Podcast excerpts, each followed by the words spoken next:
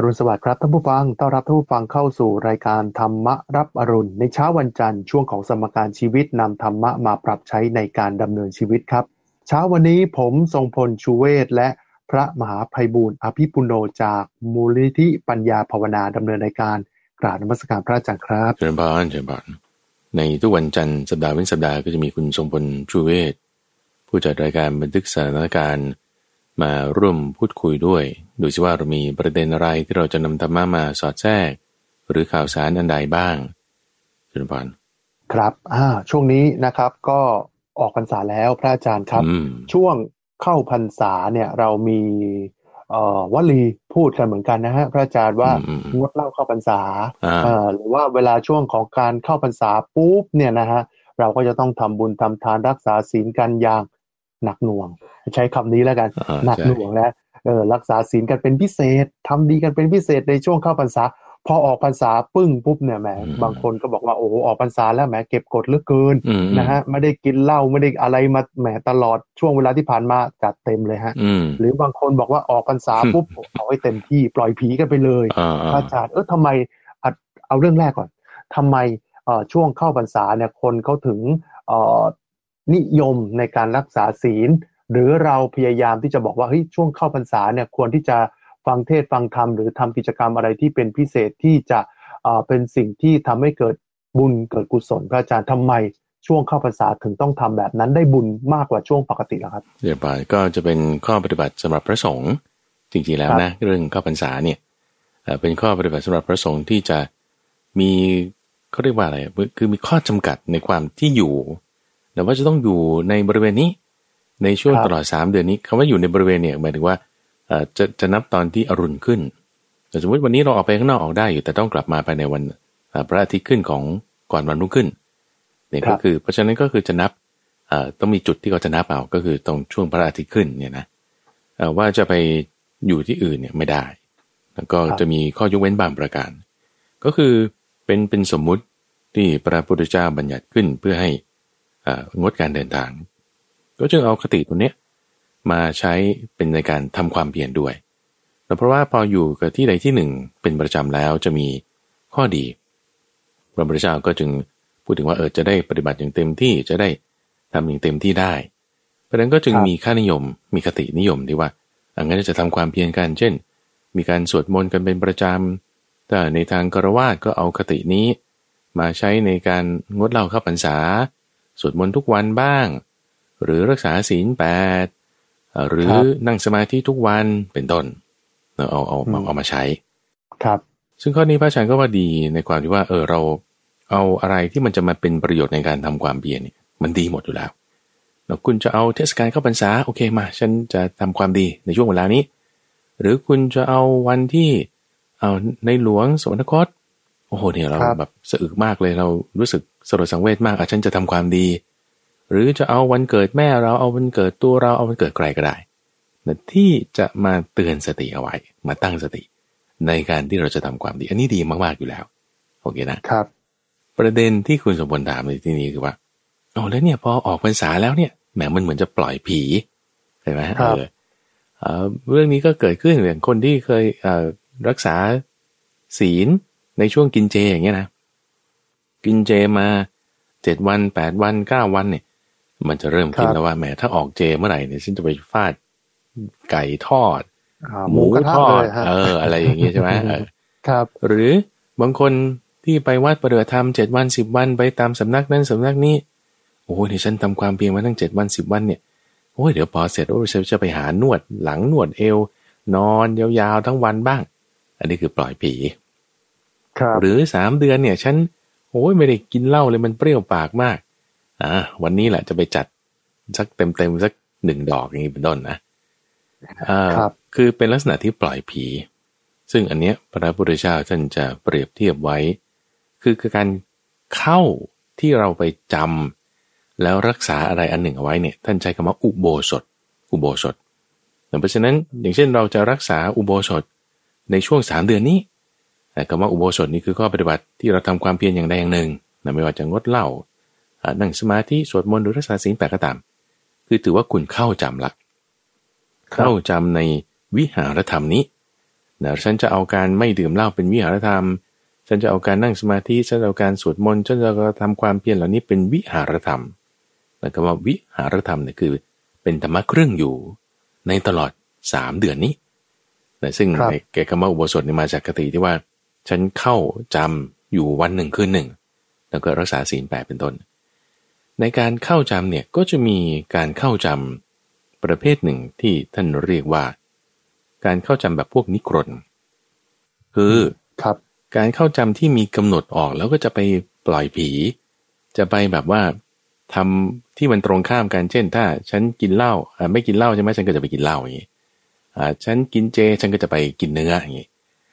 ฉันรักษาศีลแปดฉันก็จะไปผิดศีล ฉันทำความเพียรฉันก็จะเลิกทำความเพียรเนี่ยคือมีการออกแบบเนี้ยเป็นการเข้าจำแบบพวกนิครนซึ่งมันไม่ดี ไม่ดี การเข้าจำแบบเนี้ยไม่ควรทำแล้วการเข้าจำของคุณเป็นแบบไหน การเข้าจำเนี่ยจึงควรจะเป็นแบบอริยะ เป็นอริยะอุโบสถ ไม่ใช่เป็นนิคันทะอุโบสถเข้าใจไหมถ้าถ้าเราคิดว่าเอ้ยฉันออกแล้วฉันจะไปผี คุณเข้าจำที่ผ่านมาก็ไม่ใช่ว่าไม่ดีนะ แต่มันมันมันมีความเศร้าหมองเนี่ยตอนที่ออกเข้าใจไหมเออมีความเศร้าหมองตอนที่ออก แต่วิธีการเข้าจำที่จะดีเนี่ย คือให้เป็นอริยะคือเป็นประเสริฐ ต้องทำจิตอย่างนี้นะว่าเฮ้ยที่เราเข้าจำเช่น เราไม่ดื่มเหล้าตลอดพรรษาอาจจะนั่งสมาธิฉันทำอะไรก็แล้วแต่นี่ให้มีความระลึกถึงพระพุทธประธรรมประสงค์ว่าโอเคเราพระอรหันต์นะมีพระพุทธเจ้าเป็นต้นเนี่ยท่านมีข้อปฏิบัติเหล่านี้ตลอดชีวิต เออ ฉันจะทำอย่างเงี้ยสามเดือน จะทำอย่างนี้วันหนึ่งคืนหนึ่ง หรือระยะเวลานี้อาฉันถือว่าได้อยู่ใกล้พระพุทธเจ้าวันหนึ่งคืนหนึ่ง หรือสามเดือนนี้ ฉันได้อยู่ใกล้พระพุทธเจ้าติดชายสังกติกันเลยอะคิดแบบนี้ อันนี้จะเป็นอริยะอุโบสถ เป็นการเข้าจำแบบที่ดีทีนี้พอเรามองมุมบวกใช่ไหมเราไม่ได้มองมุมที่เราจะปล่อยผี แต่วางว่าออกแล้วฉันจะไปทำอะไร แต่ว่าอยู่แล้วฉันมีความสุข นี่ต่างหากอยากให้คิดอย่างนี้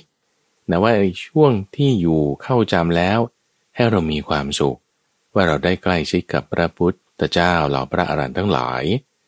แล้วจะออกอาจจะหย่อนบ้านแต่มันจะไม่ได้ไปถึงขนาดว่า ต้องไปกินเหล้าต้องไปผิดศีลต้องไปขี้เกียจไง ครับการเข้าใจแบบนี้จึงจะเป็นอริยะโวสดถึงจะถูกต้องนั่นเองครับครับอะก็เรื่องของอ การประพฤติตัวประพฤติตนนะครับ ไม่ว่าจะช่วงไหนนะฮะเข้าพรรษาออกพรรษาหรือวันใด ๆก็ตามนะครับ ก็ทำสิ่งดีๆนะครับ มันก็จะเกิด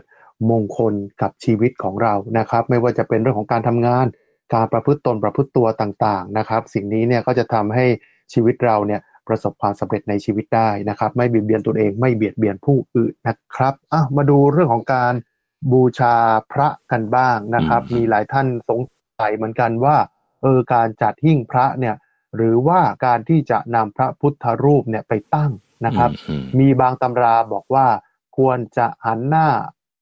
พระพุทธเนี่ยไปทางนั้นไปทางนี้และมีบางตำราบอกด้วยว่า ห้ามหันหน้าพระพุทธรูปเนี่ยไปทางทิศตะวันตกอืมอืมอืมอืมเท็จจริงแล้วเป็นยังไงครับอาจารย์ตำราที่ว่าว่ากันเนี่ยนะ ก็คือเขียนมาในสมัยนี้ทั้งนั้นแหละนะคุณสมบัติ อาจจะแบบแค่แค่ประมาณร้อยสองร้อยปีนี้ไม่ได้มาตั้งแต่สมัยพระพุทธเจ้าอยู่แล้ว เพราะว่าสมัยพุทธกาลเนี่ยไม่มีพระพุทธรูปเอางี้ก่อนนะเพราะฉะนั้นถ้าเราจะไปหาในพระไตรปิฎกนี่ว่าฉันจะต้องจัดพระพุทธรูปไปที่ทางไหนเนี่ยไม่มีแน่นอนแต่ไม่มี เอาแล้วก็ถึงที่ว่าต้องหันไปทางนั้นทางนี้นะเอามาจากไหน เออเอามันก็ต้องมีที่มาเราก็เท้าความมาในพระไตรปิฎกเนี่ยแหละมันจะมีเรื่องราวใน อัมพัทธกะสู่ในทีฆานิกายก็มีนะที่พูดถึงการจัดเสนาสนะเขาเขาจะมีอธิบายไว้อยู่ ว่าให้พระพุทธเจ้าเนี่ยนั่งหันหน้าไปทางไหน แล้วก็พูดถึงเรือนยอดหลังใหม่ของพวกเจ้าลิชวี ที่เพิ่งสร้างเสร็จใหม่ ๆเลยนะ ยังไม่ได้ใช้งาน เขาก็เลยไปตกลงกันในหมู่พวกเจ้าทิชวีเนี่ยนี่เราเพิ่งสร้างวังขึ้นใหม่เริ่มไปถึงเป็นศาลาเรือนยอดใช้เป็นที่ประชุม คือเป็นสภา พวกเจ้าลิชวีเนี่ยเขาจะมีการปกครองที่เป็นระบอบสภาเราจะไม่ได้มีการอุปโลกกษัตริย์องค์ใดองค์หนึ่งให้ขึ้นเป็นบรมมหากษัตริย์ แล้วก็ปกครองกันด้วยองค์เดียวไม่ใช่งั้น แต่จะเป็นระบบสภาเพราะฉะนั้นเขาต้องมีที่ประชุมสภา ทีนี้พอเขาสร้างสภาของเขาเสร็จแล้วเนี่ย สถานที่อะนะเหมือนเหมือนรัฐสภาไทยอย่างเงี้ยนะครับอ่าพอสร้างเป็นสภาเสร็จแล้วก็คุยกันว่าอืมเนี่ยเราสร้างเสร็จแล้วยังไม่ได้ใช้งานเลย เอาทำยังไงจะให้มันเป็นมงคลดี เอาก็นิมนต์พระพุทธเจ้ามาใช้งานก่อนสิ มาครับเปิดประเดิมให้นะอืมแล้วก็จะได้เป็นมงคลเราก็จะได้ใช้งานต่อได้เขาคิดกันอย่างนี้ครับก็เลยไปนิมนต์พระพุทธเจ้ามาในตอนที่เขาจัดสถานที่นะเขาอธิบายไว้ในประสูตรนะบอกงี้บอกว่า ให้พระพุทธเจ้าเนี่ยนั่งตรงเสากลางเรานั่งตรงเสากลาง แล้วก็หันพระพักตร์ไปทางทิศตะวันออกนะด้านซ้ายเป็นทิศเหนือโอเคนะครับ แล้วเหล่าภิกษุสงฆ์เนี่ยนั่งด้านหลังพระพุทธเจ้าทั้งหมด โดยให้ท่านพระสารีบุตรนั่งอยู่ด้านด้านขวา ท่านท่านผู้ฟังกับคุณสมบูรณ์ก็จินตนาการตามไปนะ พระพุทธเจ้านั่งอยู่ตรงกลางไงนะนะหันหน้าไปทางทิศตะวันออกเนาะ พระภิกษุสงฆ์นั่งด้านหลังทั้งหมดแล้วพระสารีบุตรนั่งทางด้านขวาของพระพุทธเจ้านั่นก็คือทางทิศใต้ ครับพระมหาโมคคัลลานะนั่งทางด้านซ้ายคือทางทิศเหนือ ทางด้านหน้าของพระพุทธเจ้าทั้งหมดเนี่ยคือพวกคารวาส เราก็ไล่ไป เจ้าคนไหนมีอายุโสอะไรต่างๆก็เรียงกันไปเรียงกันไป หันฮะหน้าเข้าหาคณะสงฆ์ที่มีพระพุทธเจ้าเป็นประมุขเนี่ยแล้วไอ้ข้อความเซตเนี่ยนะคุณสมบัติที่ว่ามีการจัดเสนาสนะแบบเนี้ยอยู่ในพระสูตรทั้งทีฆานิกายมัชฌิมานิกาย คือมีในพระไตรปิฎกเนี่ยหลาย ๆ จุดเลยเท่าที่พระอาจารย์นึกออกนี่ก็ต้องมีสี่จุดละแต่แต่พระอาจารย์คิดว่ามันมีมากกว่านั้น ครับ ทีนี้พอมีคติแบบนี้ เนี่ยเขาอธิบายไว้อย่างนี้ ก็เลยเอาตรงเนี้ยมาเป็นลักษณะการจัดตั้งพระพุทธรูปไงคุณสมบัติฮะใช่ไหมมาเป็นลักษณะการจัดตั้งพระพุทธรูปว่าควรจะหันหน้าไปทางทิศไหน ก็จะไหมอ่า ครับ ทีนี้ถามว่า แล้วถ้างั้นคือตอนนี้พระพุทธเจ้าไม่อยู่แล้ว คือสมมติพระพุทธเจ้าอยู่เนี่ยเขาจะจัดที่นั่งยังไง นี่คือในเสนาสนะที่มันใหญ่ มันมีที่กว้างขวางเอ่อ แล้วก็มีความยืดหยุ่นมาก ก็ควรจัดอย่างนี้ครับนะควรจัดอย่างนี้แต่นี้ทั้งนี้ทั้งนั้นนะคุณสมบัติพระพุทธเจ้าเนี่ยไม่ได้จะประทับในสภาที่แบบโอ้โหมันยิ่งใหญ่อลังการอย่างเดียวเท่านั้นนะ ครับอะบางทีท่านก็ไปอยู่ในถ้ำอยู่ในเงื้อมผา ซึ่งถามว่าเงื้อมผามันเป็นธรรมชาติของมันอยู่ใช่ไหมมันครับมันไม่ได้ว่าเออเดี๋ยวฉันจะหมุนด้านภูเขาสักหน่อยหนึ่งนะ อ่า ให้มันมาทางทิศตะวันออกเนี่ย มันมันไม่ได้ เงื้อมผามันอยู่ไงมันก็อยู่อย่างนั้นนะอะหรือบางทีท่านก็ไปพักในเอ่อพวกเวิร์กช็อปของพวกช่างหม้อเวิร์กช็อปของช่างหม้อกุศบลครับก็มันคือที่ที่เขาจะทำงานบางทีก็ต้องก็ไปพักที่นั่นเดี๋ยวบางทีก็ตามราวป่าที่อยู่ทางด้านทิศตะวันตกก็มีทิศเหนือก็มีทิศใต้ก็มีมีหมดอืมนะคือไม่ใช่จำเป็นว่าต้อง คือถ้าสมมติเราจะเอาว่าเอ้ยงั้นพระพุทธเจ้านั่งตรงไหนเนี่ยในสมัยพุทธกาลเนี่ยเราก็จะเอามาจัดตรงนั้นในสมัยเราอย่างนี้ เอาถ้างั้นคุณจัดด้านไหนก็ได้ เพราะว่าพระพุทธเจ้าเนี่ยนั่งหมดอะทุกที่ แล้วก็หันหมดอะทุกทิศครับแต่ที่แบบว่าเขาอธิบายสวยหรูใช่ไหมบทพยัญชนะงดงาม แล้วมีที่ซ้ำกันเยอะๆเนี่ย เนี่ยหันหน้าไปทางทิศตะวันออกไง ครับอ่าก็จึงเอาตรงนี้มาอธิบายเข้าใจไหมอ่า ทีนี้พอเราดูทุกที่แล้วที่ท่านเคยไปนั่งมาหันทุกที่แต่คุณสมบลหันทุกที่เลยเนาะไม่ว่าจะใต้เหนือออกตกมีหมด เนาะแล้วก็เวลาที่หันเนี่ยเพราะฉะนั้นพระอาจารย์ว่าอันนี้มันไม่ใช่สาระ ไม่ไม่ใช่แบบว่าความสำคัญว่าโอเคถ้าฉันหันทางนี้แล้วมันจะมันจะดีไม่ดี คือไม่ไม่ใช่เรื่องสำคัญสำคัญตรงนี้ก่อนว่าอ่าคุณได้นั่งสมาธิไหมคุณได้รักษาศีลเปล่าอ่าหมายความว่าถ้าคุณหันพระพุทธรูปไปทางด้านทิศอ่าตะวันออกใช่ไหมครับว่าเนี่ยอ่าครับ ไปทางทิศตะวันออกแล้วคุณจะรักษาศีลมากขึ้นกว่าที่คุณหันหน้า พระพุทธรูปไปทางทิศตะวันตกปะอือ่าม ถ้าครับคุณหันพระพุทธรูปไปทางทิศเหนือ แล้วคุณจะมานั่งสมาธิมากกว่าตอนที่คุณหันไปทางทิศใต้ปะอ๋ออ่าครับหรือคุณจะปฏิบัติตามคำสอนของพระพุทธเจ้าได้มากกว่า ถ้าคุณหันพระพุทธรูปเอาไว้ในห้องนี้ไม่ได้เอาไว้ในห้องนั้นปะคือไม่รู้แหละถ้าบอกว่ามันเอาไว้ตรงไหนแล้ว จะทำให้เราปฏิบัติได้ดีทำได้ดีมากขึ้นเอาไว้ตรงนั้นนี่ ครับ เออพระอาจารย์ว่าตรงนี้มันจึงไม่ใช่สาระสำคัญไงอืมครับ เป็นคติความเชื่อของคนโบราณนะครับ คือคนโบราณเนี่ยเขาเชื่อว่าทิศตะวันออกทิศตะวันออกเฉียงเหนือ แล้วก็ทิศเหนือสามทิศนี้นะฮะคือเหมาะกับการที่จะหันพระพุทธรูปไป เพราะเป็นอริยบทในการนั่งสมาธิของพระพุทธเจ้าในสมัยนั้นทิศนั้นนะครับ แต่นี่คือความเชื่อนะครับ โอเค ความเชื่อ คือความเชื่อก็อย่างหนึ่งใช่ไหม เราอย่าพึงปักใจเชื่อว่าสันนิษฐานโดยส่วนเดียว ตามความเชื่อว่านี้เท่านั้นจริงสิ่งอื่นเปล่าเนอะเพราะว่าเอาถ้าสมมติดูในตามแผนที่แล้วก็ตามทิศทางของป่าเนี่ยท่านไม่ได้นั่งสมาธิทิศนั้นอย่างเดียวเท่านั้น เออเนาะอ้าวใช่ครับคือตอนนั่งที่แม่น้ำในรัญชราเงี้ยอ่าหันมาทางทิศใต้ก็มี ครับ หันไปทางทิศตะวันตกก็มีคุณสมพล เนาะไม่ใช่ว่าต้องหันทางอ่ามุมบนขวาเหนือเหนือตะวันออกเฉียงเหนือหรือตะวันออกเท่านั้น ไม่จริง อันนี้ไม่จริง ครับ แต่ทีนี้ส่วนใหญ่ที่ที่คนเห็นในพระไตรปิฎกหรือว่าเรื่องการจัดทิศอะไรต่างๆ อาจจะไปเห็นจุดนั้นก็เลยเอาข้อเนี้ยมาเป็นคติ จึงเป็นความเชื่อครับขึ้นมา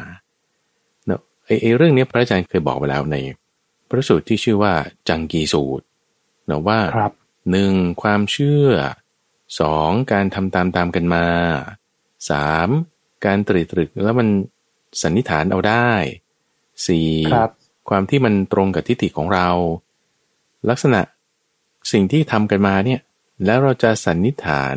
โดยส่วนเดียวว่าสิ่งนี้เท่านั้นจริงสิ่งอื่นเปล่าเนี่ย อย่าเพึ่งปักใจเชื่ออย่างนั้นเดี๋ยวครับให้คิดว่า โอเคเขาก็นี่เป็นความเชื่อ โอเคแล้วไงต่อ แล้วเราก็มาหาความจริงเรามาหาความจริงว่าโอเคแล้วจริง ๆ จะเป็นยังไงแล้ว เราก็จะเป็นผู้ที่ตามรู้ซึ่งความจริงได้ แล้วพอเราปฏิบัติตามขั้นตอนในจังกีสูตรเนี่ยนะคุณสมบลเราจะเข้าถึงอริยสัจสี่ไม่ใช่เพียงแต่ว่าไอ้เรื่องทิศของพระพุทธรูปทางไหน เราจะไม่ได้ติดอยู่แค่ตรงนั้น แต่เราจะเหนือครับจากข้อเท็จจริงตรงนี้ไปสู่อริยสัจคือความจริงแบบอริยสัจไม่ใช่ความจริงแบบข้อเท็จจริงไงว่าความจริงแบบอริยสัจคือจิตใจต่างหากที่ว่าคุณจะสามารถ มีมรรคแปดรักษาศีลทำสมาธิได้หรือไม่ ไม่ได้เกี่ยวกับว่าพระพุทธรูปจะหันไปทางไหน เราจะเหนือจุดนั้ครันบได้แต่เราก็ดูดูตรงไหนมันเหมาะสมอะอะแล้วเหมาะสมให้จิตใจของเราเนี่ย มันสบายใจได้แต่บางคนจะคิดว่า เอ้ยถ้าไปตั้งไว้ในห้องน้ำอืมโอ้มันก็จะจิตใจเราจะไม่ไม่ไม่ดีเราจะกังวลใจอะงั้นคุณก็อย่าไปตั้งไว้ในห้องน้ำเออเออหน้าห้องครับน้ำก็ไม่ดี เอาใหม่ดีกว่า เออไปตั้งไว้ในห้องนอน เออหันไปครับทางทิศนี้ที่เท้าเราจะไม่ชี้ไป เออ ก็เอาทิศที่เออคุณจะสบายใจก็แล้วกันนะก็จะอ่าทำให้ครับเราตั้งจิตของเราดีได้นะนี่เกินวันอืมครับ ก็ก็มีความเชื่อมันเป็นความเชื่อพระอาจารย์แล้วก็เอ่อหลายท่านเนี่ยเขาก็มีความเชื่อต่างๆ นานานะฮะคือความเชื่ออไม่ใช่ไม่ใช่สิ่งที่ผิดแต่บางทีความเชื่อเนี่ยมันแฝงไปด้วยความเหมาะสมเหมือนกันพระอาจารย์ อย่างเช่น ความเชื่อที่บอกว่าเออเวลาตั้งพระพุทธรูปเนี่ยต้องให้พระพุทธรูปหันหน้าไปทางประตู คือเปิดมาปุ๊บก็ เจอพระพุทธรูปหันหน้าใช่อย่าให้ใช่เจอพระพุทธรูปหันหลัง อันนี้อาจจะเป็นอ่าสิ่งที่เป็นอ่ากุศโลบายเอาไว้นะครับ บอกว่าเปิดมาปุ๊บเนี่ยเออไม่ใช่เจอพระพุทธรูปหันหลัง อันนี้ก็เป็นอีกหนึ่งความเชื่อเขาบอกว่ายิ่งพระควรหันไปทางประตู อันนี้ส่วนหนึ่งนะฮะอีกความเชื่อหนึ่งก็มีบวกกันเข้ามานะฮะอันนี้กุศโลบายเหมือนกันยิ่งพระต้องสะอาดอยู่เสมอ ก็จะทำให้อืมชีวิตของเรามีความเอ่อสะอาดแล้วก็ไม่มีโรคภัยรุมเรา อันนี้ก็เป็นส่วนหนึ่งก็อยากให้ หิ้งพระอ่ามีความสะอาด อีกอันหนึงพระอาจารย์ ไม่ตั้งหิ้งพระไว้ใต้คานเอออืมก็บอกผิดหวงจุ้ยนะครับ บอกว่าเออจะเป็นคล้ายๆ ดวงชะตาเจ้าของบ้านถูกกดทับเอาไว้อ่าเออเออทำไมเขาไม่ไม่ไม่วางไว้ใต้คานพระอาจารย์ คือคือปกติเลยนะคุณสมวนถ้าวางพระพุทธรูปตรงไหนเนี่ย ขึ้นไปเจ็ดชั้นเนี่ยไม่ควรจะมีอะไรอยู่ข้างบนนั้นเลยอ๋อถ้าถ้าจะพูดถึงเวลาที่เราจะจัดงานหรือจัดอะไรก็ตามเนี่ย คุณครับวางประดิษฐานพระบรมสารีริกธาตุไว้ตรงเนี้ยคือต้องเป็นจุดที่สูงสุดแล้วอะ ไม่มีอะไรจะสูงไปกว่านี้ อันนี้ก็คือจุดนั้นใช่ไหมแล้วก็การที่หันหน้าพระพุทธรูปไปทางประตูเนี่ย ก็คือว่าเวลาเราเข้าไปเสนาสนะปุ๊บเราเห็นพระพุทธเจ้าก่อน จิตใจเรามันจะมันจะดีเป็นกุศลธรรมแล้วก็ก็คือคิดอย่างนี้เวลาคุณเข้าไปในวัดปุ๊บก็คือลองคิดถึงตอนที่พระพุทธเจ้ายังอยู่นะ คุณเข้าไปในวิหารปุ๊บเห็นพระพุทธเจ้านั่งอยู่ปุ๊บเนี่ยเราต้องสงบเลยอ่า เราเราต้องต้องนิ่งเลย เราต้องแบบจิตใจเราต้องปรับเลย อันนี้มันถึงจะถูกเขาก็เอาคติพวกนี้ไงมามาใช้อ่าเพราะฉะนั้นให้เราเข้าใจถึงเหตุผล แล้วก็ไม่ใช่เชื่อแบบงมงาย หรือเป็นความเชื่อแบบ superstitious นะ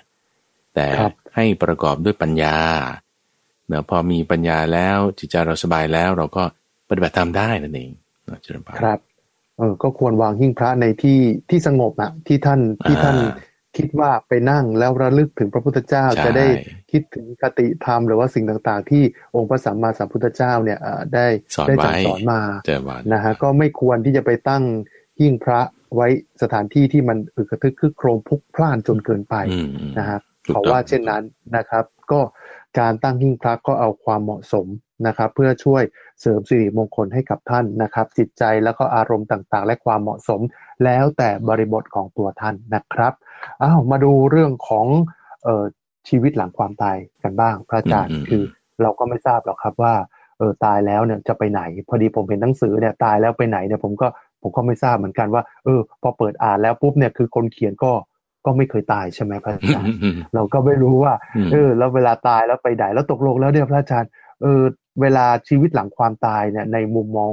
ในเชิงพระพุทธศาสนาได้มีการบอกไว้ไหมครับว่าเออชีวิตหลังความตายมีจริงครับอ่าแน่นอนคุณสมบัติเพราะเรื่องปรโลกตั้งใจคำนี้ปรโลกครับ ปรโลกนี่ก็คือโลกหน้าครับโลกหน้ามันมีแล้วคนเราจะมาเกิดได้ก็ตายมาก่อน แต่ที่บอกว่าคนเขียนหนังสือเขาไม่เคยตายคือเขาก็ได้ตายมาแล้วล่ะเขาถึงเกิดมาในชาตินี้ได้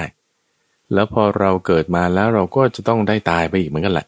เพราะเหตุแห่งความตายคือความเกิดมันได้ทำมาแล้ว ครับนะมันมันมีมาแล้วแน่นอน นี่คือคติในทางคำสอนของพระพุทธเจ้านะ ว่ามี แต่ทั้งนี้ทั้งนั้นมีเนี่ยคือไม่ใช่ว่า absolute ว่ามีแล้วก็ต้องมีอย่างนี้ต่อไปไม่ครับไม่ไม่ใช่อย่างนั้นแต่มี เพราะมีเหตุมีปัจจัย นี่คือหลักคำสอนนะคำว่าคำว่ามีเนี่ยคือไม่ใช่ว่า เอามีไปตลอดการไม่ใช่นะอืมแต่ครับมีเพราะ มีเหตุมีปัจจัย แล้วครับคือถ้าเราจะปฏิเสธบอกว่าไม่มีอันนั้นคือสุดโต่งข้างหนึ่ง ถ้าเราจะบอกมีแน่นอนฟันธงนั่นคือสุดโต่งอีกข้างหนึ่ง ครับ แต่คำสอนของพระพุทธเจ้าเป็นทางสายกลางหมายถึง มีเพราะมีเหตุแห่งความมี แต่ขอโทษนะ ดับได้เหมือนกันนะ เพราะอ้าวเหตุแห่งความมีมันดับไปคเพราะฉะรันั้บนถ้าเราจะบอกเฮ้ยกูทุกคนตายแน่นอน อืม ไม่แน่ เอาทำไมว่างั้นนะ อ้าวก็ถ้ามีเหตุแห่งความตายก็ต้องได้ตายละแต่ถ้าเหตุแห่งความตายไม่มีดับไปแล้ว ความตายมันก็ดับไปด้วยไง ครับนี่นี่คือหลักคำสอน เพราะฉะนั้นเวลาเราพูดอะไร เราต้องรัดกลุ่มนิดหนึ่งในทางคำสอนของพระพุทธเจ้ามีความรัดกลุ่มรอบคอบไม่หละหลวม ครับอะว่าแล้วยังไงที่ว่าไม่ตายอ้าวก็คือเหตุแห่งการตายไม่มี มันก็ต้องไม่ตาย คือว่าอาจารย์พูดเนี่ยไม่ได้ว่ากวนนะคุณสมบัตินะเข้าใจไหม ครับ แต่แต่ว่านี่เป็นคำสอนที่พระพุทธเจ้าเนี่ยท่านระบุไว้ว่าเป็นเหตุเป็นผลอ่าถ้าชีวิตหลังความตายมี ก็ถ้าตายแล้วมันก็ต้องได้ไปแหละชีวิตหลังแห่งความตาย แต่ถ้าคุณไม่ตาย ชีวิตหลังความตายไม่มีนะ เออ ชีวิตหลังความตายไม่มีเอาทำไมตะกี้บอกครับมีพูดแย้งตัวเองป่ะเนี่ยอ้าวอยู่ที่เงื่อนไขปัจจัย ถ้าเงื่อนไขปัจจัยมี มันก็ต้องได้มีชีวิตหลังความตายและ ซึ่งครับก็จะไปเกิดได้อีกโอ้เยอะแยะมากมายเป็นสัตว์เดรัจฉานก็ได้ เป็นมนุษย์ก็ได้เป็นเทวดาก็ได้ แล้วก็แบ่งได้สามโซนโซนที่ว่าจะทุกข์มากหน่อยโซนที่แบบจะพอๆกันโซนที่แบบจะสุขมากหน่อย ก็แบ่งอย่างนี้ เอ๊ะครับแต่ว่าถ้าคุณเอ่อไม่ต้องตายนะ ชีวิตหลังความตายไม่มีนะเอาวแล้วทำไงถึงจะไม่ตายได้อ้าวก็อย่าไปสร้างเหตุแห่งความตายนั่นคือการเกิด ถ้าเราไม่สร้างเหตุแห่งความตายคือการเกิดแล้ว ความตายก็จะไม่มี เอาทำไงถึงจะไม่ไม่ไม่เกิดได้ท่านก็จะไล่ตามหลักคำสอนแต่สุดท้ายมันก็จะไปจบที่ตัณหาและอวิชชา ครับ ถ้าเราละตัณหากำจัดอวิชชาได้ ซึ่งมันเป็นเหตุแห่งการที่จะให้เกิดอีกเนี่ยคพรัอบดับสิ่งเหล่านี้ได้ปุ๊บจิตของเราที่จะไปก้าวลงไปเกิดขึ้นอีกจะไม่มี ความตายก็จะดับไป เพราะฉะนั้นในที่นี้พระพุทธเจ้าจึงใช้คำว่าปรินิพพาน เราจะไม่ได้ใช้คำว่าตายจะใช้คำว่าปรินิพพาน ที่ว่าที่ว่าตายกับดับนี่ไม่เหมือนกันคุณสมบัติต้องต้องแยกศัพท์นี้ซะก่อน ตายไม่ใช่ดับก็อย่างนี้นะ เกิดก็ไม่ใช่ว่ามีอย่างเดียวนั่นคือหมายความว่า ถ้าสมมติเราตายปุ๊บคือความตายเกิดขึ้นใช้คำนี้ดีกว่า เกิดแล้วมันครัก็บจะงงไปซ้ำกับการเกิดอีกเราใช้คำว่าอุบัติแล้วกันนะคนตายก็คือความตายอุบัติขึ้น คนเกิดก็คือความเกิดอุบัติขึ้น ทีนี้พอเกิดแล้วความเกิดก็ดับไปแล้วไงนิโรธต้องใช้คำนี้นิโรธพอเราตายเสร็จปุ๊บเราไปเกิดใหม่ความตายก็ดับไปแล้วไงก็นิโรธไปแล้วความตายดับไปแล้วครับเพราะฉะนั้นความตายก็เป็นของที่อุบัติได้ นิโรธได้คือดับได้ ความเกิดก็เป็นของที่อุบัติได้ แล้วก็นิโรธได้คือดับได้เข้าใจไหมทั้งความเกิดและความตายอะนิโรธดับได้ อุบัติเกิดขึ้นได้ โอเคไหมแยกแยกสับนี้ก่อนนะอะครับทีนี้ถ้าเราทำเหตุแห่งความตาย ให้ดับไปคือนิโรธไป ความตายเนี่ยมันอุบัติขึ้นไม่ได้ไง พอครับความตายอุบัติขึ้นไม่ได้ มันก็ไม่ตายนี่ก็จึงเรียกว่าอมตะไงมาตะแปลว่าตายใช่ไหมอะมาตะก็คือไม่ตายครับอ่าจะไม่ตายได้ก็ต้องทำเหตุแห่งความตายให้มันนิโรธคือดับไป นั่นเอง เพราะฉะนั้นถ้าเรากลัวความตายนะ หรือหรือว่าไอ้ชีวิตหลังความตายจะไม่มั่นใจแล้วฉันจะไปไหนงั้นคุณอย่าตายสิไอ้คำว่าอย่าตายเนี่ย ไม่ใช่ว่าแบบไปรักษาให้ชีวิตยาวๆนะ ไม่ได้ เพราะยังไงมันต้องมีวันที่มันจะต้องตายแน่แต่ไปแก้ที่เหตุวันนั้นพระพุทธเจ้าจึงมาบอกความรู้นี้เอาไว้ไงคุณสมบัติซึ่งเป็นครับความรู้ที่โอ้โหมันมันยิ่งใหญ่มากเนอะต้องเป็นผู้มีปัญญาถึงจะคิดได้ว่าต้องไปตามทางไหน มีช่องไปยังไงทำยังไงจิตมันถึงจะไม่ตายได้พ้นจากความตายได้ ก็จะมาจบอยู่ที่เจ้าตัณหาวิชา ถ้าเราทำจิตของเรา ให้หมดจากตัณหา มีความรู้คือวิชา แล้วเราจะพ้นจากความตายได้ ความตายครับมันจะดับไปจากตัวเราได้นั่นเองครับครับเรื่องของความตายครับ พระอาจารย์ครับ หลายคนเนี่ยก็อันนี้พูดตรงๆกันเลยนะฮะ อืมอืมใครๆก็กลัวกลัวตายครับใช่ใครๆก็กลัวตายนะครับ ยังไม่พอฮะ นอกจากจะกลัวตัวเองตายกลัวคนรัก คนในครอบครัวเนี่ยตายด้วยนะฮะทำยังไงถึงจะยอมรับมันได้พระอาจารย์ ต้องใช้ปัญญา ต้องมีปัญญาเดี๋ยวปัญญาก่อน อันดับแรกว่า ความตายเนี่ยเป็นเรื่องธรรมดา ครับ คือถ้าเราจะเห็นว่าโอ้ยความตายนี่มันมันเป็นเรื่องอัปมงคลเป็นเรื่องไม่ดีไม่ควรเอามาพูด อันนี้คุณเข้าใจผิดครับความตายก็เป็นเรื่องธรรมดา ถ้ามีเกิดแล้วก็ต้องมีตาย ต้องเข้าใจด้วยปัญญาแล้ว คือถ้าเรายังไม่เข้าใจเราก็จะคิดว่าโอ้ความตายไม่ดีไม่อยากได้ ไม่อันนี้เข้าใจผิดแล้วท่านจึงพยายามจะบอกว่าความตายเป็นเรื่องธรรมดา ให้เห็นความตายเป็นธรรมดาก่อนข้อที่หนึ่งพอเราเห็นความตายเป็นเรื่องธรรมดาอ่าด้วยปัญญาเราเอ้เราจะพ้นจากความตายเนี่ย ก็ต้องเข้าใจให้ถูกในข้อที่สองว่าจะพ้นจากความตายเนี่ยคือไม่ใช่ว่าไม่ตาย คือความตายไม่เกิดขึ้น แต่เราต้องไปดับที่เหตุของความตายเข้าใจไหมครับเอ่อเหตุของความตายมันคือ ความอยากคืออวิชชาถ้าสมมติไล่ไปที่หัวมันเลยนะอ่าโดยเฉพาะอย่างยิ่งโอ้ยที่คุณไม่อยากตายเพราะอะไร เพราะยังอยากมีความสุขอยู่ เอาอยากนี่ไงอยากมันตัวปัญหา เราครับอยากจะมีความสุข เรื่องนั้นฉันจะได้ไปกินอันนี้ฉันจะได้ไปที่นั่นที่นี่ ยังมีความอยากอยู่มันจึงไม่อยากตายครับพอไม่อยากตายแล้วความตายมันจะมาเราจึงกลัวตาย ยอมรับไม่ได้ เห็นไหมเพราะความอยากมันเป็นเหตุมา อยากอยู่ อยากมีความสุข กับคนนั้นกับคนนี้ ดูดิว่าถ้าเขาไปต่างประเทศอย่างเงี้ย อาจจะไปสักสองปีห้าปี ยังกลับมาได้เจอกันแต่ถ้าตายไปนี่ไปแล้วไม่เจอกันอีกแล้วนะโอ้โหครับเสียเสียดายเสียดายโอ้เสียใจเสียใจ ความทุกข์มันจึงมีไง เพราะว่าความอยากในความทุกข์มันจึงมีเพราะความอยาก อันนี้เป็นปัญญาที่ต้องเข้าใจไง และแล้วถ้าสมมติว่าเราจะไปพยายามแก้ไขทางอื่น เช่นว่าอ่าใช้ยาเนอะหรือว่าใช้ผูกดวงอ่าหรือว่าใช้วิธีดูหมอแก้เคล็ดอะไรต่างๆ นั่นนี่เนี่ย มันมันจะวน มันจะเป็นทางอ้อม มันจะไม่ใช่ทางตรง แล้วก็จะครับถูกหลอกได้ แล้วก็จะไม่ได้แก้ปัญหาได้จีรังยั่งยืนเนอะบางคนไม่ตายด้วยโรคภัยไข้เจ็บก็ตายด้วยอุบัติเหตุ เนอะครับบางคนไม่ตายที่โรงพยาบาลก็ตายที่บ้าน หรือตายระหว่างการเดินทาง บางคนไม่ตายโหงก็ยังต้องแก่ชราตายอยู่ดีเดี๋ยวยังไงมันมันหลีกเลี่ยงไม่ได้นะเป็นเป็นที่สิ่งที่เราจะต้องเห็นด้วยปัญญาว่า ไม่มีใครที่จะไม่ได้ หมายถึง เทวดาเทพมารพรหมหรือใครๆเขาจะไม่ได้ คือ จะให้สิ่งที่มันตายเนี่ยว่า อย่าตายเนี่ยเขาไม่ได้นะแม้ถ้าว่าตัวเรา ตายต้องตายคนเดียวนะแล้วคนอื่นเขาไม่ต้องตายอะมันก็ครับค่อยจะมาบ่นได้หน่อยใช่ไหมล่ะเออไม่ยุติธรรมเลยทำไมฉันเกิดขึ้นกับฉันคนเดียว แต่นี่มันไม่ใช่ มันเทวดาก็เป็นเนอะเทพก็เป็นพรหมก็เป็น แม้แต่พระพุทธเจ้าอย่างปรินิพพานครับแต่แม้แต่พระพุทธเจ้าอย่างปรินิพพานกายที่ได้เกิดมาแล้วยังไงมันก็ต้องแตกไปตายไป สลายไป ให้เข้าใจข้อนี้เราจะยอมรับได้ เข้าใจด้วยปัญญา แล้วหนึ่งคือให้เห็นด้วยความเป็นธรรมดาของมัน เราสองเข้าใจถึงเหตุแล้วที่คนกังวลก็คือว่า โอ้ยงั้นงั้น ฉันจะแก้ไขปัญหานี้ยังไง คือทางมันมีอยู่เนอทางให้ถึงความไม่ตายมีอยู่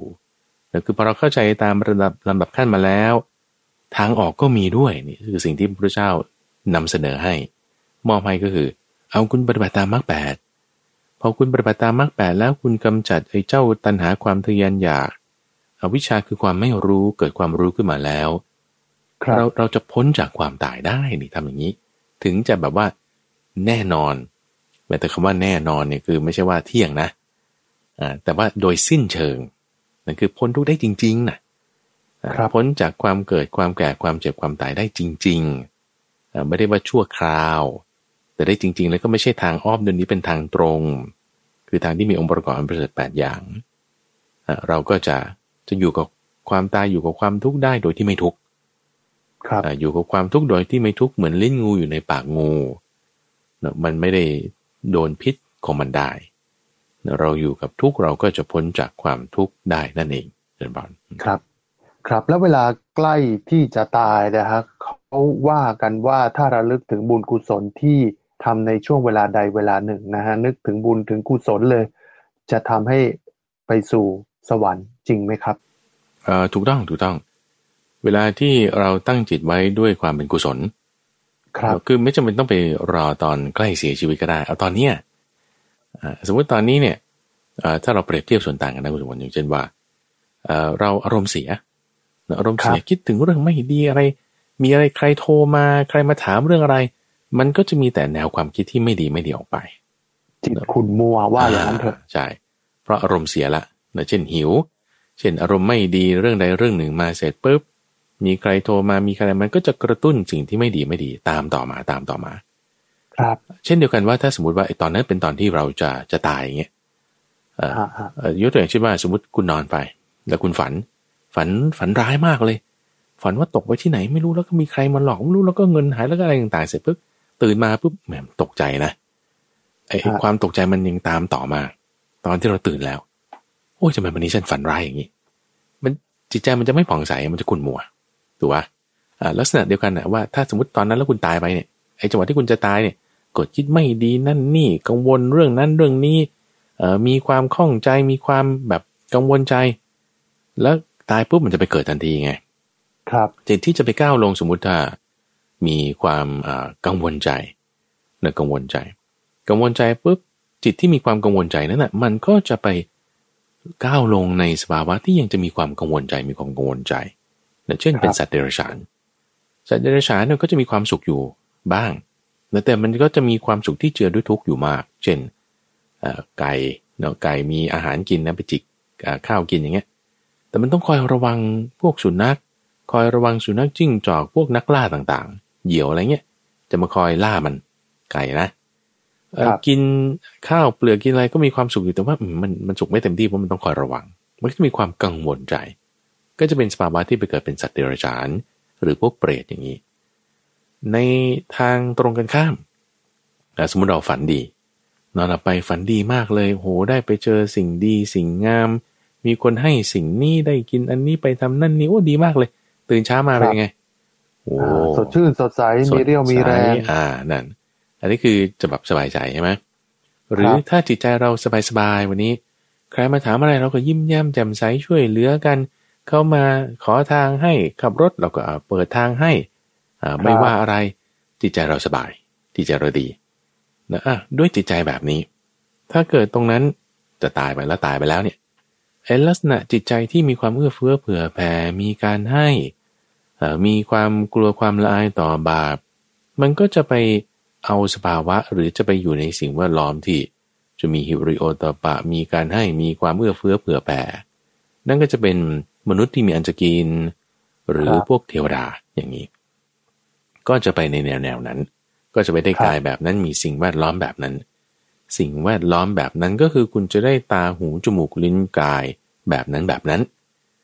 ถ้าเป็นความกังวลใจก็จะเป็นแบบของเปรตหรือของอสุรกายหรือของสัตว์เดรัจฉาน ถ้าเป็นแบบมีความเอื้อเฟื้อเผื่อแผ่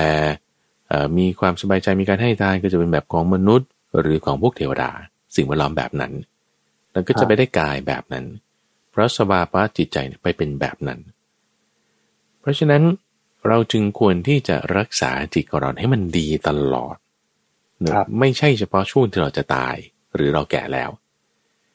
ทีนี้พระอาจารย์เข้าใจว่าคือเงื่อนไขในการดำเนินชีวิตของเราทุกวันเนี้ย มันมันหลายอย่างมันถูกบีบคั้นเยอะไม่ไม่เหมือนกันฮะบางทีโดนขับรถปาดหน้าบางทีโอ้โหอยู่ในภาวะบีบคั้น บางทีเจอผู้บังคับบัญชาดีก็ดีไป บางคนเจอผู้บังคับบัญชาไม่ดีเนี่ยก็ก็จิตใจขุนมัวตลอดใช่ครับตลอดทั้งวัน หรือบางคนเนี่ยโอ้โห ไปอยู่ในภาวะที่จะต้องโอ้โหปากกัดตีนทีโอ้ก็เดือดร้อนก็มีความทุกข์อกทุกข์ใจส่วนอีกคนนึงเนี่ย มีฐานะหน่อย ก็สบายอกสบายใจไม่เหมือนกันพระอาจารย์ชีวิตคนเราไม่มีเหมือนมันไม่ค่อยมีความเอ่อเป็นธรรมคือคนเราเกิดมาไม่เท่ากันหรอกฮะแต่ว่าเราก็แสวงหาความเท่าเทียมกันด้วยกฎหมายด้วยอะไรต่างๆ เพื่อที่จะทำให้เรารู้สึกว่าเราเท่าเทียมกันทั้งหมด อ่า คือหลักการมันเป็นอย่างนี้คุณสมบัติว่า อย่างอย่างคนที่มีคนขับรถเนี่ยนะเขาไม่ต้องมาคอยกังวลใจว่าใครจะขับรถปาดหน้าใช่ปะล่ะก็คนขับรถก็ก็รับไปฉันก็นั่งสบาย แต่ว่าหืมแล้วบางคนที่ต้องถูกขับรถปาดหน้าอยู่เรื่องมันก็จะอารมณ์เสีย ก็ไม่เท่ากันแน่นอนใช่ไหมทีนี้ในมนุษย์เองอะ ในมนุษย์ที่เราดูว่ามันไม่เท่ากันอย่างเงี้ย มันก็ประมาณนี้ใช่ไหมมันก็ประมาณนี้ คือคือประมาณนี้คือหมายว่า ถ้าคุณกินข้าวคุณก็อิ่มได้เหมือนกัน คุณกินอิ่มแล้วคุณปวดท้องคุณต้องไปถ่ายทุกข์ก็คือความทุกข์เหมือนกัน จะความทุกข์ของเศรษฐีมีนั่งรถราคาเป็นสิบสิบล้าน ก็ต้องเข้าห้องน้ำเหมือนกันนะ คุณต้องขี่มอไซค์ห้างๆ มอไซค์แบบเก่าๆเงี้ยนะแล้วก็ต้องไปที่นั่นนี่อากาศก็ร้อน คุณกินข้าวอิ่มแล้วก็มีความทุกข์เหมือนกัน ก็คือต้องถ่ายถ่ายท้องเหมือนกันแล้วคุณจะกินข้าวด้วยช้อนทองคำหรือกินข้าวด้วยจานชามกระเบื้อง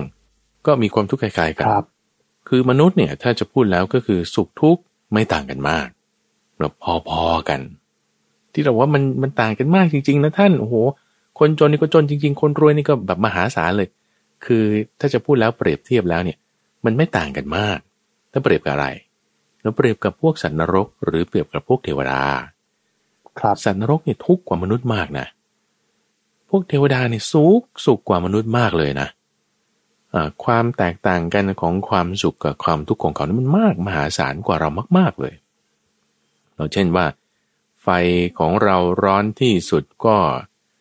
แล้วอยู่ได้เนี่ยมันก็ห้าสิบองศาอ้าว ใครจะไปอยู่ได้ห้าสิบองศา มันก็ช็อกตายแล้วเอาสักสี่สิบนะประเทศไทยเราสี่สิบองศาเราก็บ่นกันอุบแล้ว แต่ว่าในนรกเนี่ยโอ้โหคุณเป็นล้านองศานะ ไฟอะแล้วอยู่กันยังไงเนี่ยคุณคุณจินตนาการไม่ได้เลย คือความเป็นอยู่ของสันนรกมันทุกข์มากเนะหรือบนสวรรค์บนสวรรค์นี่เขาไม่ต้องเปิดแอร์นะคุณสมบัติแล้วก็ไม่ต้องเปิดไฟด้วยคือมันสว่างนวลตลอดมี air conditioning ตลอด เดินทางเป็นวิมานนั่นแหละนั่นนะเดินทางไม่ต้องรถติดนะไม่ต้องมีระบบการจราจรขนส่งอะไรไม่มีเหาะไป โอ้มันมันสุขกว่าเรามีคนขับรถอีก คุณนั่งรถราคาสิบสิบล้านเนี่ย มันไม่สุขเท่าหอไปเองหรอกเนาะมันมันมันต่างกันเนาะมันต่างกันมาก เพราะฉะนั้นอย่าอย่าไปบ่นเลยว่าคนเราเนี่ยมันคือถ้าจะหาจุดเท่าเทียมกันเนี่ย มันไม่เท่าเทียมกันอยู่แล้ว ครับแต่คนเรามันไม่เท่าเทียมกันอยู่แล้วนั่นจะคือถ้าจะมีอะไรที่มันมาเปรียบเทียบนะ ถ้าสมมติต้องมีให้เปรียบเทียบขาวหรือดำมากหรือน้อย ยังไงมันก็ต้องมีคนที่มันมันไม่เท่ากัน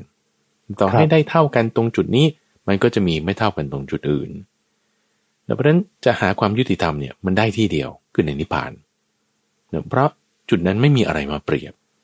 ไม่ต้องมาเปรียบอะไรกับอะไร เพราะไม่มีอะไรให้เปรียบแล้วเลย คือทุกคนเสมอกันหมด นั่นคือเย็นเสมอกันหมด ไม่ได้ต้องมีอะไรมาเปรียบ แต่ถ้ายังต้องมีอะไรมาเปรียบยังไงมันมันไม่เท่ากัน ครับอย่างสมมติว่า ถ้าเราจะเปรียบเล่นแข่งกีฬาเงี้ยนะเอาต้อง fair fair อ่า fair fair อ่าทีนี้ fair fair แล้วบางทีอ่าคนนั้นเขามีอุปกรณ์ที่ดีกว่า คนนี้ก็มีอุปกรณ์ไม่ดีอ่าก็บอกว่าไม่แฟร์อ้าวก็แฟร์แล้วไงกติกาเหมือนกัน ก็ยังมีคนบ่นได้ไงครับ มันจะจะมีคนที่บ่นได้ยังมีคนที่ พูดได้ทิศทางลมอะไรนี้มันแบบใช้ได้หมดอะที่ว่าถ้าจะเอาให้เห็นความไม่ยุติธรรมนะแต่มันจะไม่ยุติได้เลยไง ประเด็นของพระอาจารย์เนี่ย จะไม่ยุติได้ในโลกนี้หรอก แต่ยุติได้ในที่นิพพานเท่านั้นครับที่นิพพานเท่านั้น เพราะฉะนั้นไอ้ลักษณะความมีอยู่เป็นอยู่ของเราตัวเนี้ยให้เราแบบทำความเข้าใจแล้วเราก็อยู่กับมันให้ได้อ่าพอเราอยู่กับมันได้แล้วเราก็ทำความดีแล้ว เราก็จะไปในที่ที่ดีเป็นบุญเป็นกุศลได้นั่นเองเจริญพานครับเอ้พระอาจารย์ครับ เมื่อสักครู่เราได้บอกว่าเวลาใกล้เสียชีวิตแล้วหากระลึกถึงบุญกุศลในช่วงนั้นก็จะได้ไปสวรรค์แล้วแบบนี้มันเป็นธรรมเหรอฮะ คือบางคนเนี่ยก็ทำไม่ดีมาตลอดชีวิตนะฮะทำไม่ดีเลยอ่าเป็นโจรเป็นอะไรก็ว่ากันไปนะฮะ แต่พอใกล้ๆจะจะตายแล้วปุ๊บเนี่ยนึกถึงความดีที่ทำไว้เพียงน้อยนิดเนี่ยก็ได้ขึ้นสวรรค์ กลับกันเนี่ยคนที่ทำดีมาตลอดชีวิตเนี่ยบังเอิญบังเอิญเนี่ยนะฮะทำดีมาตลอดชีวิต ตอนใกล้จะตายไปนึกถึงเรื่องไม่ดีเข้าเนี่ยใช่ใช่ตกนรกเลยเหรอครับ มันยันแบบนี้มันจะเป็นธรรมเหรอฮะไม่เป็นธรรมอยู่แล้ว ก็ครับก็มันก็เป็นอย่างนี้นี่นี่คือวิธีการทำวิธีการความเป็นไปของโลกนี้มันเป็นอย่างนี้ แล้วมันมันมันก็จะไม่ยุติธรรมไง ถ้าเราจะมองจากมุมนี้อย่างเดียวนะ มันไม่ยุติธรรมเอ่อหรือโดยถ้าพระอาจารย์เปรียบเทียบอย่างนี้คุณสมบัติจะว่าไงเออเราเอาเกลือก้อนหนึ่งมา เราเอาเกลือมาก้อนหนึ่งผสมในน้ำแก้วหนึ่งใช่ปะครับ ปริมาณเกลือเท่าเดิม แต่ชิมแล้วมันเค็มเอาแต่พอคุณเอาไปใส่กระมังใหญ่หน่อย เช่นใส่แบบแบบโอ่งสังถังสองร้อยลิตรสี่ร้อยลิตรอย่างนี้ ไปใส่ในแท้งน้ำคุณผสมชิมดูเฮ้ยความเค็มครับนิดนิดเดียว คือแทบจะไม่มีฮะอ้าวก็ก็เกลือเท่ากันนะเกลือเท่ากันเอาแต่น้ำมันไม่เท่ากันไงอ่าแล้วคุณจะมาบ่นว่าอันนี้เค็มกว่าอันนี้ได้ไง ก็มันมันน้ำมันไม่เท่ากัน ก็เช่นเดียวกันอะว่าทำไมคนนี้เขาถึงจังหวะนี้เขาไปดีได้ ก็เหตุเงื่อนไขปัจจัยมันมีอยู่คือเพราะว่าตอนที่คุณจะเปลี่ยนภพนั่นเอง แล้วเกิดครับคุณคิดดีได้คุณก็ไปดี แต่ไม่ใช่ว่าไอ้ที่กรรมทำชั่วมานั้นจะไม่ให้ผลนะ ให้ผลแน่ แต่มันจะมาให้ผลเวลาไหน มันก็ต้องครับต้องดูเวลา อาจจะเป็นเวลาต่อไปเวลาต่อไปอีกเราจะให้ผลหนักหรือเบาก็อยู่ที่ว่า ตอนนั้นมันมีความดีมากหรือน้อยเข้าทำทำงานอยู่อ๋อทำครับกรรมนิดเดียวอะ คุณจะบอกลองคิดดูทำกรรมนิดเดียวนี่คือกรรมชั่วนะ นิดเดียวนี่ถูกครับลงโทษอย่างหนักก็มี เออ ถูกว่าคนคนเราเนี่ยบางที ถูกคุณเอ่อไปขโมยของในร้านสะดวกซื้อแค่ไม่กี่อย่าง หรือครับคุณตาคุณยายไปเก็บเห็ดอยู่ในป่านิดหน่อยเอาถูกจับกังกุกเอ๊ะฮะทำไมบางคนโกงเงินเป็นสิบสิบล้านอ้าวแล้วก็ไม่ได้ถูกลงโทษลอยนวลนะเออถูกลงโทษนิดหน่อยใช่ไหมคือมันไม่เท่ากัน เนอะคือสังสารวัตรเราเป็นอย่างนี้ ครับจะบอกได้ว่านี่คือโทษทุกข์ของสังสารวัตรก็ว่าได้ ที่เขาเรียกว่ากรรมเก่าอะไรแบบนี้หรือเปล่าพระอาจารย์ก็ทั้งกรรมเก่าทั้งกรรมใหม่ทั้งการอ่าเตรียมตัวในปัจจุบันมันรวมกันอยู่ตรงนี้หมดแล้วแล้วมันครับจึงออกผลมาเป็นอย่างนี้ เพราะฉะนั้นมันไม่ยุติธรรมแน่นอน ถ้าเรายังอยู่ในโลกนี้อยู่ เขาเรียกว่าเป็นโทษของวัตตะนะเป็นทุกข์ของวัตตะที่มันฮะมันมีอยู่แล้วมันมันอยู่ตรงนี้มันยังไงคุณก็ต้องเจออะอ่าอืม เพราะฉะนั้นครับเราจะพ้นจากทุกข์โทษของวัตตะได้ ก็ควรจะออกจากวัตตะดีกว่า ในที่นี้คือให้ไปทางที่จะสูญนิพพานเนอะมันทำยังไงมันก็เป็นอย่างนี้เพราะธรรมชาติของมันเป็นอย่างนี้นี่มีความครับเกิดขึ้นมีความดับไป มีการเปลี่ยนแปลงทางด้านเวลาทีนี้ไอ้พอผสมปนเปกันออกมาแล้ว มันก็จึงออกมาเป็นอย่างนั้นบ้างอย่างนี้บ้างโอ้ยฉันไม่ได้อยากได้อย่างนี้เลยเออดี คุณกำจัดความอยากนั่นแหละ พอกำจัดความอยากแล้วคุณจะนิพพานได้ พ้นจากทุกโทษของวัฏฏานี้ได้นั่นเองเจริญพรครับอ๋อเรื่องของเอ่อการใกล้จะเสียชีวิตลึกถึงบุญกุศลเนี่ยก็ถือว่าเป็นเรื่องดีพระอาจารย์ที่เมื่อกี้มีนิดเดียวเออพอดีนึกได้อืมที่เรื่องของการมีคนขับรถหรืออะไรพวกนี้จริงหรือไม่ฮะ บางทีสิ่งที่เราได้พบได้เจอกันเนี่ยในในชาตินี้เนี่ยมันเป็นผลจากชาติที่แล้ว บางคนเขาบอกว่าอ้าวคนเนี้ยมาเป็นคนขับรถให้กับ เสียคนเนี้ยอืมเพราะว่าชาติที่แล้วเอ่อเคยไปทำอะไรกันไว้ชาตินี้เลยต้องมาเป็นอืมผู้รับใช้อะไรแบบเนี้ยหรือการที่เรามาเจอกันแบบเนี้ยมันถือว่าเป็นบุญวาสนา เพราะชาติที่แล้วเนี่ยได้ทำบุญ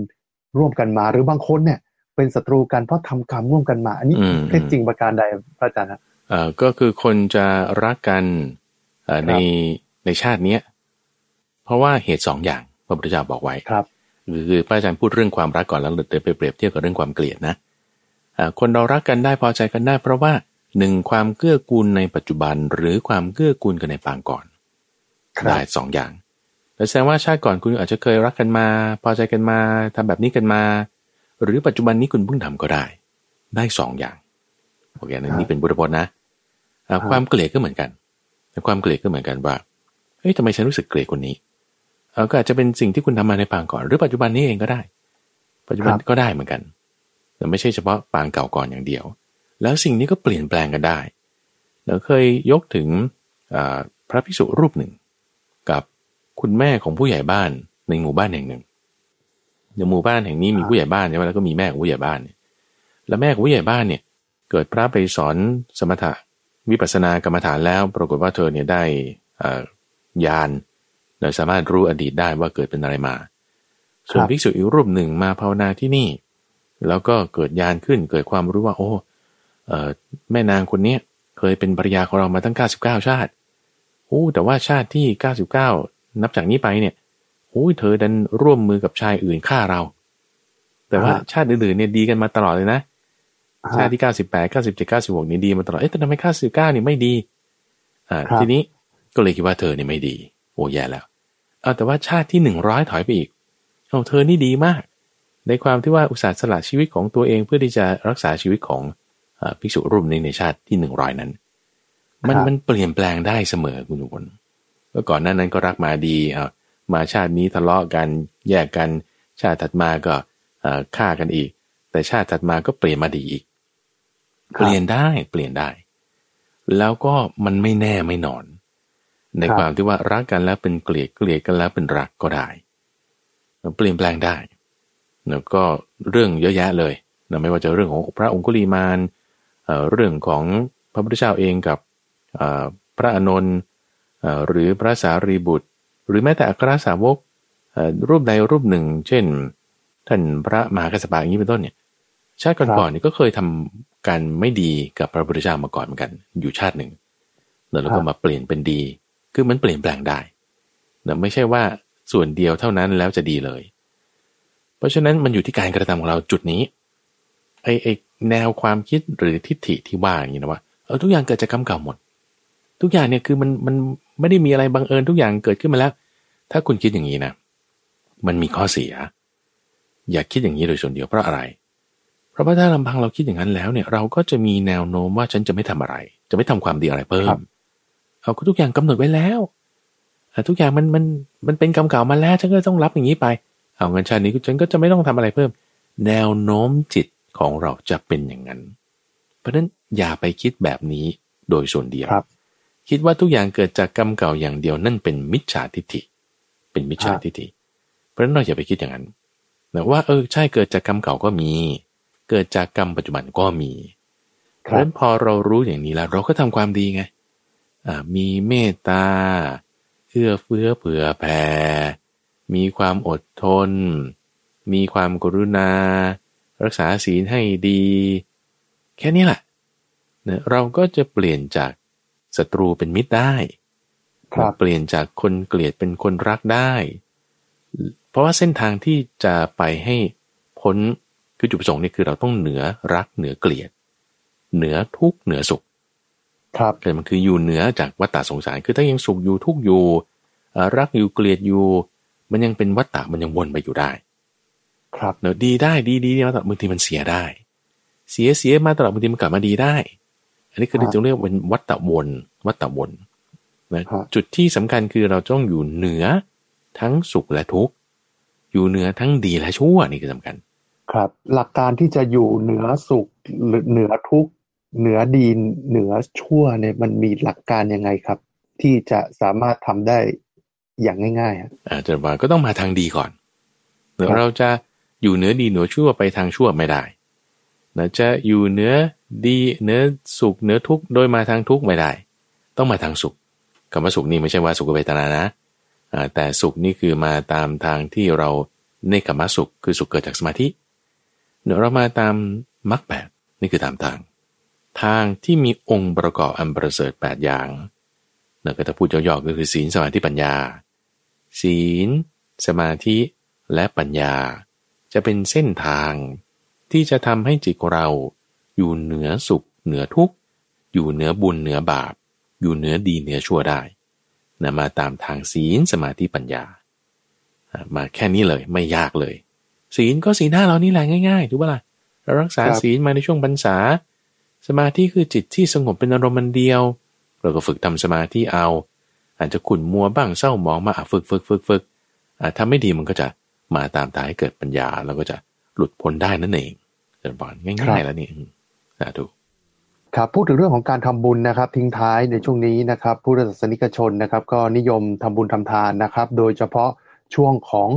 ใกล้ๆวันหวยออกพระอาจารย์อ่าวัดจะเดือดแดนเป็นพิเศษนะฮะเออตามวัดต่างๆเนี่ยทุกคนก็ไปทำบุญนะฮะกราบพระไหว้พระนะฮะไม่ว่าจะเป็นพระพุทธรูปหรือว่าพระสงฆ์นะฮะในใจเนี่ยพระอาจารย์บางคนเนี่ยไปไหว้พระบริจาคทำบุญ 20 บาทร้อยบาทแต่ในใจคิดว่าขอให้ถูกหวยรางวัลที่หนึ่งอืมหกล้านบาทอืมนะฮะก็มีคนแซวบอก เอ๊ะค่ากำไรเกินกลัวหรือเปล่า บริจาค20บริจาค100จะเอา6ล้าน อันนี้อันนี้ก็พูดกันนะพระอาจารย์อืมอืมเออก็มีข้อคิดอยู่อย่างหนึ่งว่า เวลาทำบุญเพราะอยากได้บุญเนี่ย ดีดีแหละทำให้จิตใจไม่บริสุทธิ์หรือเปล่าครับ เอ่อ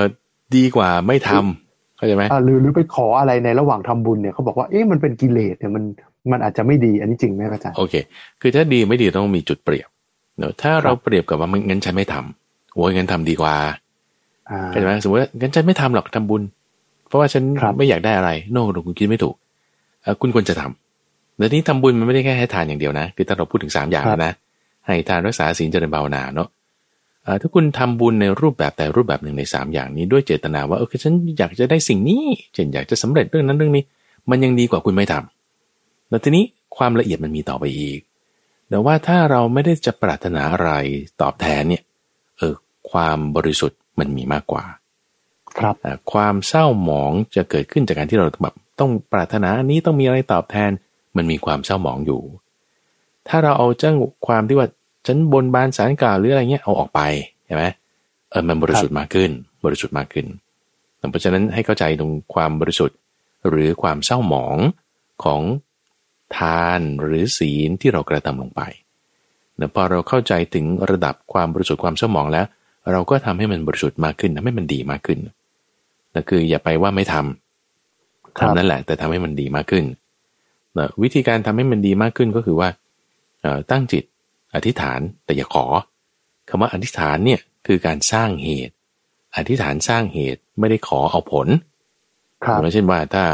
คุณอยากรวยใช่ไหมอ่าครับเอ่ออย่าไปขอผลว่างั้นจะขอถูกหวย การขอถูกหวยเนี่ยมันเป็นผล ที่ว่าให้คุณครับได้เงินใช่ไหมล่ะ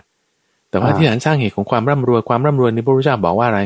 เอาขยันขันแข็งลุกขึ้นทำความเพียรอะคบเพื่อนดีอะมีการรักษาทรัพย์เอ่อมีสัมมาอาชีวะรู้รายรับรายจ่ายงั้นฉันจะอย่างนี้ ฉันให้ทานครั้งนี้อ่าฉันรักษาศีลครั้งนี้ ฉันนั่งสมาธิครั้งนี้ ขอให้จิตใจของฉันเนี่ยมีกำลังในการที่จะทำสี่อย่างนี้ ให้ได้เต็มที่อ่าอ่าไม่ให้เล่นอบายมุกอ่าขอแบบนี้นี่คือเรียกว่าอธิษฐาน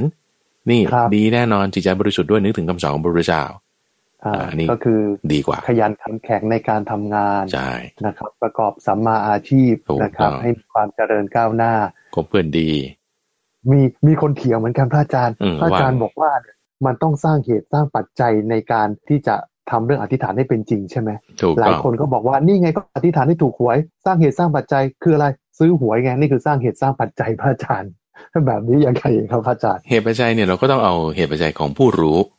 ในเหครัตุบปัจจัยของผู้มีปัญญาที่เขาทำมาก่อนแล้วแต่ผู้มีปัญญาที่เขาทำมาก่อนแล้วเป็นคนร่ำรวยมั่งคั่งมาก่อนแล้วเนี่ย คุณจงมนไปดูเลยนะว่าคนที่ประสบความสำเร็จในในโลกทั้งหมดเลยนะที่ว่าร่ำรวยมั่งคั่งเนี่ย ไม่ได้เกิดจากการถูกหวย หรือเล่นการพนันแล้วได้มาโนไม่มีมีแต่เขาเป็นเจ้าของบ่อนด้วยซ้ำเขาไม่ได้เล่นด้วยคนเป็นเจ้าของอะ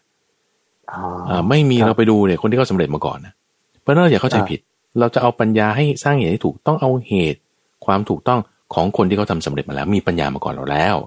ครับถึงจะเรียกว่ามีปัญญาตามเขาเป็นจริงๆนั่นเองเช่นปะอืมครับแหมคือถ้าเกิดไปที่วัดเนี่ยคนขอหวยเหมือนกันหมดทุกคนแล้วถูกหวยทุกคนเนี่ยมันก็คงก็คงไม่ถูกนะฮะนั่นน่ะสิเอนั่นอน่ะสินะฮะเพราะว่าคนก็มาเถียงบอกนี่ไง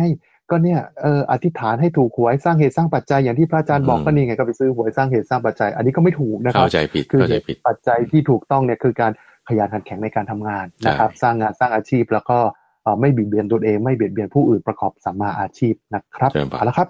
วันนี้เวลาของทางรายการธรรมะรับปรุณหมดลงแล้วครับ ผมทรงพลชูเวศและพระมหาภัยบูรณ์อภิปุโนจากมูลนิธิปัญญาภาวนาลาท่านฟังไปก่อน พบกันใหม่ในครั้งหน้า สวัสดีครับเชิญบาน